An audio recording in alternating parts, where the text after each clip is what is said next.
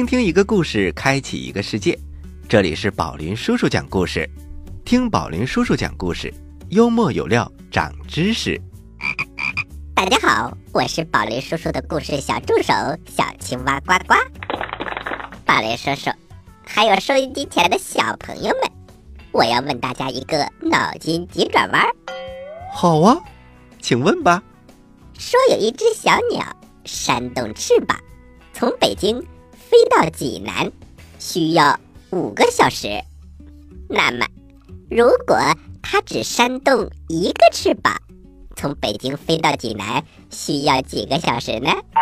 啊，小青蛙呱呱，如果扇动两个翅膀需要五个小时，那么扇动一个翅膀就需要两倍的时间了，那就是十个小时。嘿嘿嘿宝林叔叔，你再想想，小朋友们，你们说宝林叔叔说的对吗？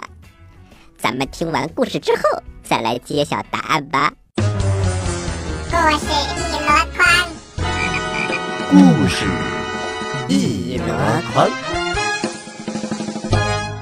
欢迎来到故事一箩筐。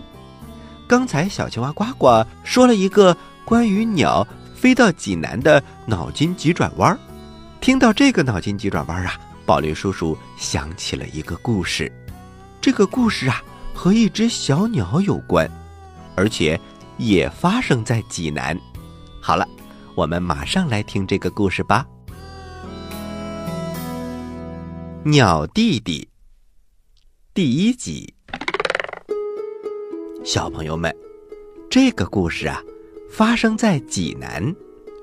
收音机前的小朋友，哪位是济南的？请举手。好吧，放下吧，宝林叔叔也看不到。济南呢，是山东省的省会，又叫做泉城。为什么叫泉城呢？因为它拥有七十二名泉，素有“四面荷花三面柳，一城山色半城湖”的美誉。而且呀，济南城历史悠久，在很早很早以前就有济南城了。小朋友们如果有时间的话，可以到济南去旅游哦。我们今天要讲的这个故事就发生在济南城。话说呀，离济南城三百多里的地方，有一个小小的山村，是靠山临水的，那里的人家并不多，所以呀，交通很不方便。也很少有外人来到这里。在这个村里的人家，一大半都是到山上去砍柴的，还有一小半到水里去打鱼。所以，砍柴和打鱼就是这个村子里人的职业了。话说呀，在这个村子里有一个叫做王恩的人，他是一个少年，他的职业是什么呢？他的职业是砍柴。也叫做樵夫。他每天吃饱了早饭，就带着斧头、绳子和扁担，从屋后的小石子路开始上山。他的母亲总是送他出门，并且叮嘱他：“我的孩子，你要早点回来，免得我在家里担心呐。”等他走了之后，老母亲还常常站在门口，用眼睛送他上山。直到他的身影都看不到了为止。其实啊，王恩很小的时候就学会了爬山，因为他的父亲也是一个樵夫。现在他手里的斧头和扁担都是他父亲留下来的。父亲去世的时候，王恩才十岁，他的母亲非常的爱他，不肯让他像爸爸那样上山砍柴，所以呀。就把他爷俩的工作由母亲一个人担负了起来。他每天很早起床，王恩还睡在床上呢，他就出门了。就这样，他把他的精力都用在砍柴和抚养王恩的身上了。王恩渐渐的长大了，成为了一个少年。可是老母亲却已经老得不能再进山了。在半山当中的树木，都被王恩的祖祖辈辈们砍完了，这就使王恩他们不得不走得更远。山中有绿色的青草和香香的野花，在树林里更有许多鸟儿飞来飞去，它们的羽毛非常的美丽，声音又是那么的好听。樵夫们如果累了，就可以在老松树下坐着，听听它们的歌声，看着鸟儿飞舞，就能恢复一身的力气。而且呀，又有暖和的风，风吹来扑鼻的香味儿。那些山石里的泉水，就像钢琴一样，流淌着美妙的旋律。这或许就是那些老年樵夫们都愿意老死山中。也不肯离开砍柴生活的原因吧。王恩呢，每天清早就和母亲分别，然后总是快快乐乐地来到山里。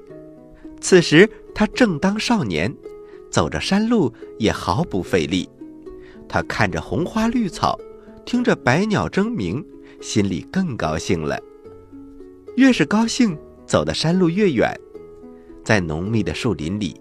用斧头砍伐树枝，因为他走得远，那是别的樵夫们到不了的地方，所以呀，这里的柴格外的好。有的时候，他还时不时的大喊几声，就会把林子里的鸟啊吓得都飞起来。虽然有老樵夫批评他，但是他觉得这简直太好玩了。他的母亲非常的爱他。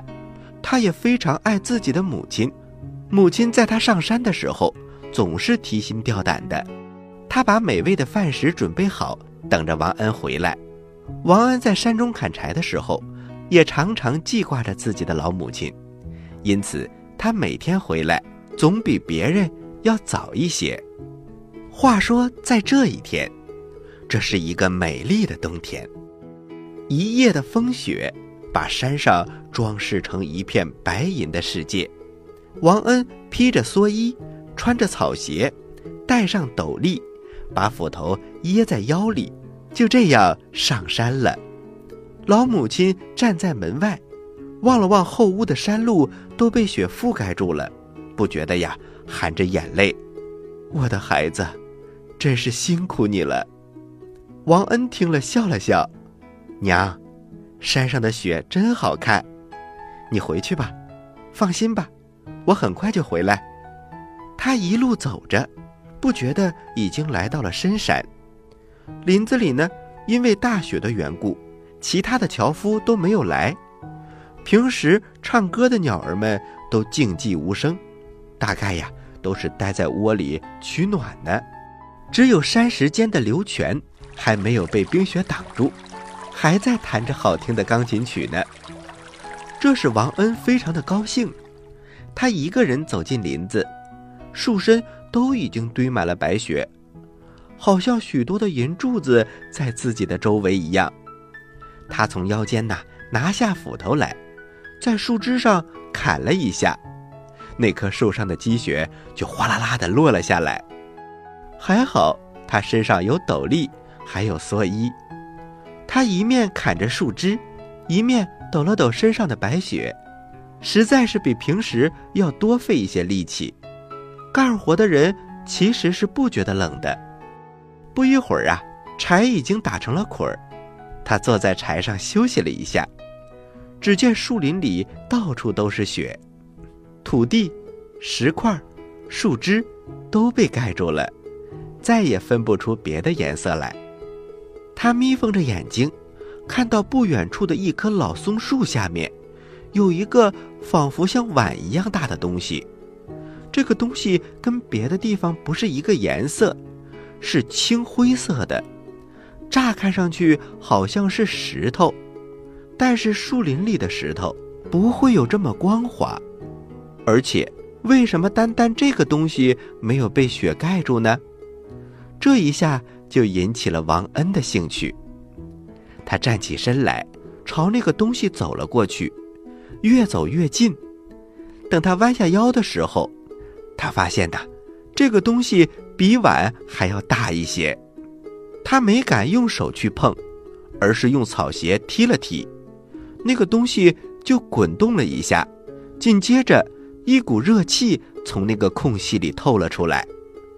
他心里呀暗暗称奇，于是仗着胆子拿手去摸。哎呀，确实，这是一个光滑的椭圆的东西，而且还是温温的、热热的。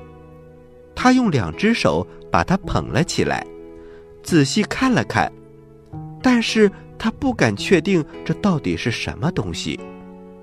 这，或者是什么大鸟的蛋吧？我们暂且把它叫做蛋。这个蛋很温暖，他就决定连柴一起带回家。带回家干什么呢？要把它放到老母亲的被窝里，给老母亲暖脚。小朋友们，王恩捡到了一个椭圆形的蛋，难道这是恐龙蛋吗？哈哈，现在呀，我们先不透露秘密。咱们下集再说。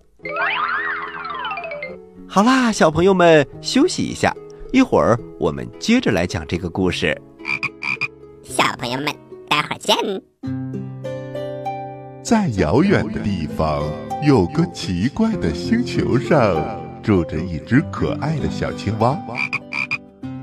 它个头不大，肚子大，眼睛不小，心眼儿小。嘴巴不甜，爱吃甜，有事儿不叫，没事儿叫。它的名字叫做呱呱。为了学习讲故事的本领，它不远万万万万万万万万里来到地球。现在，它是宝林叔叔的小助手。欢迎收听宝林叔叔讲故事，小青蛙呱呱在这里等着你哟。各位大朋友，各位小朋友们，大家好！这里是以故事教育为理念的宝林叔叔讲故事，听宝林叔叔讲故事，幽默有料，长知识。小朋友们，欢迎回来继续收听。我们接着给大家讲鸟弟弟。鸟弟弟，第二集。山上的雪都快融化了，暖和的太阳照在嫩绿的草地上，春天已经到了。这个时候，王恩到山上去砍柴，更加高兴了。为什么这么高兴呢？因为他的老母亲在家里已经不再孤单了，自己有了一个可爱的弟弟陪着他。啊，他的弟弟是谁呢？原来呀，他在去年冬天捡回家的那一个东西，果然是个蛋。经过老母亲把它放到被窝里，放了整整一个冬天，竟然把它给孵化了。在春天的一个晴朗的日子里，这个蛋破裂了，从里面出来的不是蛋白，也不是蛋黄，却是一只非常可爱的小鸳鸟。小朋友们，你们知道什么叫做小鸳鸟吗？所以呀，接下来宝林叔叔要科普一下。宝林叔叔，那么什么叫做鸢鸟呢？小朋友们，鸢鸟啊，又叫老鹰，是鹰类的一种，身长大概有二尺左右，羽毛是棕色的，目光啊非常的锐利。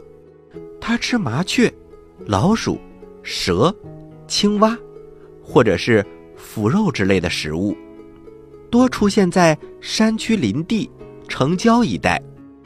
天气晴朗的时候，经常会看到它在天空翱翔。如果发现猎物，就会立刻俯冲下来。它们在高大树木的顶端筑巢，属于国家二级保护野生动物。小朋友们，在春天的时候，也就是清明节的前后，我们大家都会走到郊外，一个人拉着绳，一个人捧着风筝，向空中一抛，一下子就飞起来了。风筝又叫做纸鸢，这个纸鸢呐，就是照着鸢鸟的样子做成的。所以呀，如果到了春季，小朋友们一定要出去放纸鸢哦。好了，鸢鸟我们介绍完了。现在王恩的家里就有这么一只鸳鸟。这只鸳鸟要比我们放到空中用纸做的鸳鸟还要可爱，因为它有光滑好看的紫色羽毛，短短的黄嘴，剪刀一般整齐的尾巴，从蛋壳里一出来，就清脆的叫了一声“妈妈”。于是王恩就有了一个可爱的小弟弟，这个小弟弟的名字就叫做渊儿。渊儿出生之后，就会清脆的喊妈妈了，这自然让王恩的老母亲非常的欢喜。当王恩到山上砍柴的时候，渊儿就陪着母亲在家里玩耍，而且还向老母亲诉说着鸢鸟们的故事。他告诉母亲，鸢鸟们的世界是不和人们一样的，它们住在深密的山林里，用绿叶做它们的巢，吃着地上的老鼠和蛇，喝着山中的清泉。因为身上有坚强的翅膀，它们能很自在的在天空中翱翔。鸳鸟蹲在老母亲的膝盖上，仰着尖形的头。很诚恳的接着说：“妈妈，我是你孵化出来的，我已经不是一只普通的鸟了，你是我的妈妈，恩哥是我的哥哥。”小朋友们，他说的“恩哥”指的就是王恩。妈妈，您愿意渊儿做您的儿子吗？渊儿睁大了眼睛，很急切的等待着老母亲的回答。老母亲温柔地抚摸着他的羽毛，慈祥的笑容露在他的脸上。他坚定地点点头：“是的，恩儿是我的大儿子，渊儿是我的小儿子，两个儿子我是一样的爱的。”渊儿听了，心里充满了感激之情，不觉得从圆眼睛里落下了泪珠。它飞到了老母亲的头顶上，用短短的尖嘴梳理着老母亲的头发。渊儿长得很强壮，而且呀，十分的聪明。老母亲和王恩都很喜欢它。它有的时候也跟着王恩上山去砍柴。王恩把树枝砍下来的时候，渊儿就会用有力的爪子，还有嘴。把那些树枝聚在一起，并且还在高高的山上叼来了美味的水果，带回家给老母亲吃。所以呀，老母亲经常感叹：“想不到，我现在会有这样的福气。如今呐，有了恩儿，又有了渊儿，我真是心满意足啊！”有的时候，王恩来到山上。渊儿就陪着老母亲在家里，老母亲等得心急了，就叫渊儿飞到山里去看看。渊儿总是立刻遵从老母亲的命令，无论雨里雪里，他总会把山里砍柴的恩哥领回家来。因此啊，老母亲更加疼爱渊儿了。渊儿也常常独自飞到外面去。因为它的翅膀如果总是叠着不飞，它的翅膀就会痒痒，那种日子简直太难熬了。它每次飞出去，飞得都很高很高，直冲云霄，在云里停住，睁着大大的圆眼睛往下看，看到很多的新闻奇事。有的时候，它在高高的天空当中，直山的风呼呼作响。偶尔，他也会抓回来一只野鸡，哪怕肚子再饿，他也不肯躲着自己吃，总是把它带回家，和老母亲还有恩哥共享。他的小嘴儿又甜又会说话，把平时所见的各种新闻，都婉转的、详细的回来报告一番。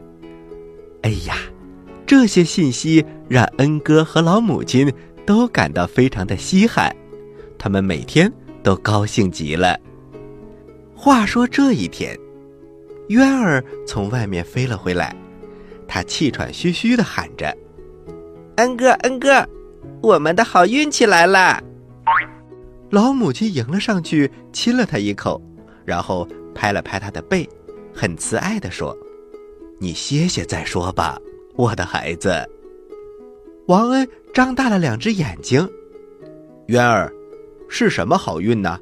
你倒是说说看。”渊儿高兴地说：“离这里三百多里的济南城里，有一位姓张的大户人家。”他是全城第一有名的财主，老夫妻已经五十多岁了，只有一位小姐，简直就是他们的宝贝。可是现在，这位小姐生了非常严重的病，所有的名医都请到了，却没有一点办法。现在呀，就剩下一口气了。你看，这不就是我们的好运来了吗？老母亲听了。连忙念阿弥陀佛，但愿这位小姐早日脱离病苦。王恩却皱起了眉头：“渊儿，你这是说什么呢？这跟我们有什么关系？怎么说我们的好运来了呢？人家小姐还病着呢。”小朋友们，渊儿没头没脑的说了这么一大堆，他说的好运气到底是什么呢？接下来又会发生怎样的故事呢？请听下集。喜欢我们的故事，请关注我们的微信公众平台“宝林叔叔讲故事”，故事多多，互动多多，还能赢礼物哦！赶快关注吧！小朋友们，我在这里等着你哦。好了，小朋友们。我们今天的故事就只能讲到这里了。要想听鸟弟弟的故事，请下期宝林叔叔讲故事准时来听哦。好了，小朋友们，接下来是呱呱提问题的时间，请小朋友们做好准备。我来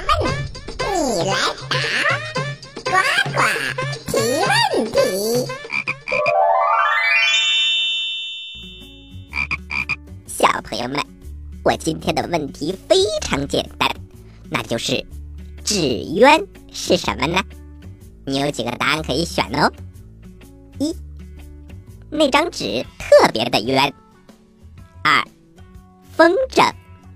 三，是一只鸢鸟。知道答案的小朋友，请把你的答案发送到我们的微信公众平台。宝林叔叔讲故事的留言区，发送格式为时间加答案。比如你回答的是六月一号的问题，请发送零六零一加答案。回答正确的小朋友就有机会获得宝林叔叔和呱呱为你精心挑选的礼物。我们每一个月公布一次。公布的方式是发布在微信公众平台当中，请小朋友们认真关注。好啦，今天的节目就到这里了，我是宝林叔叔，我是小青蛙呱呱，欢迎大家继续关注本台接下来的栏目，咱们下期再见，下期再见。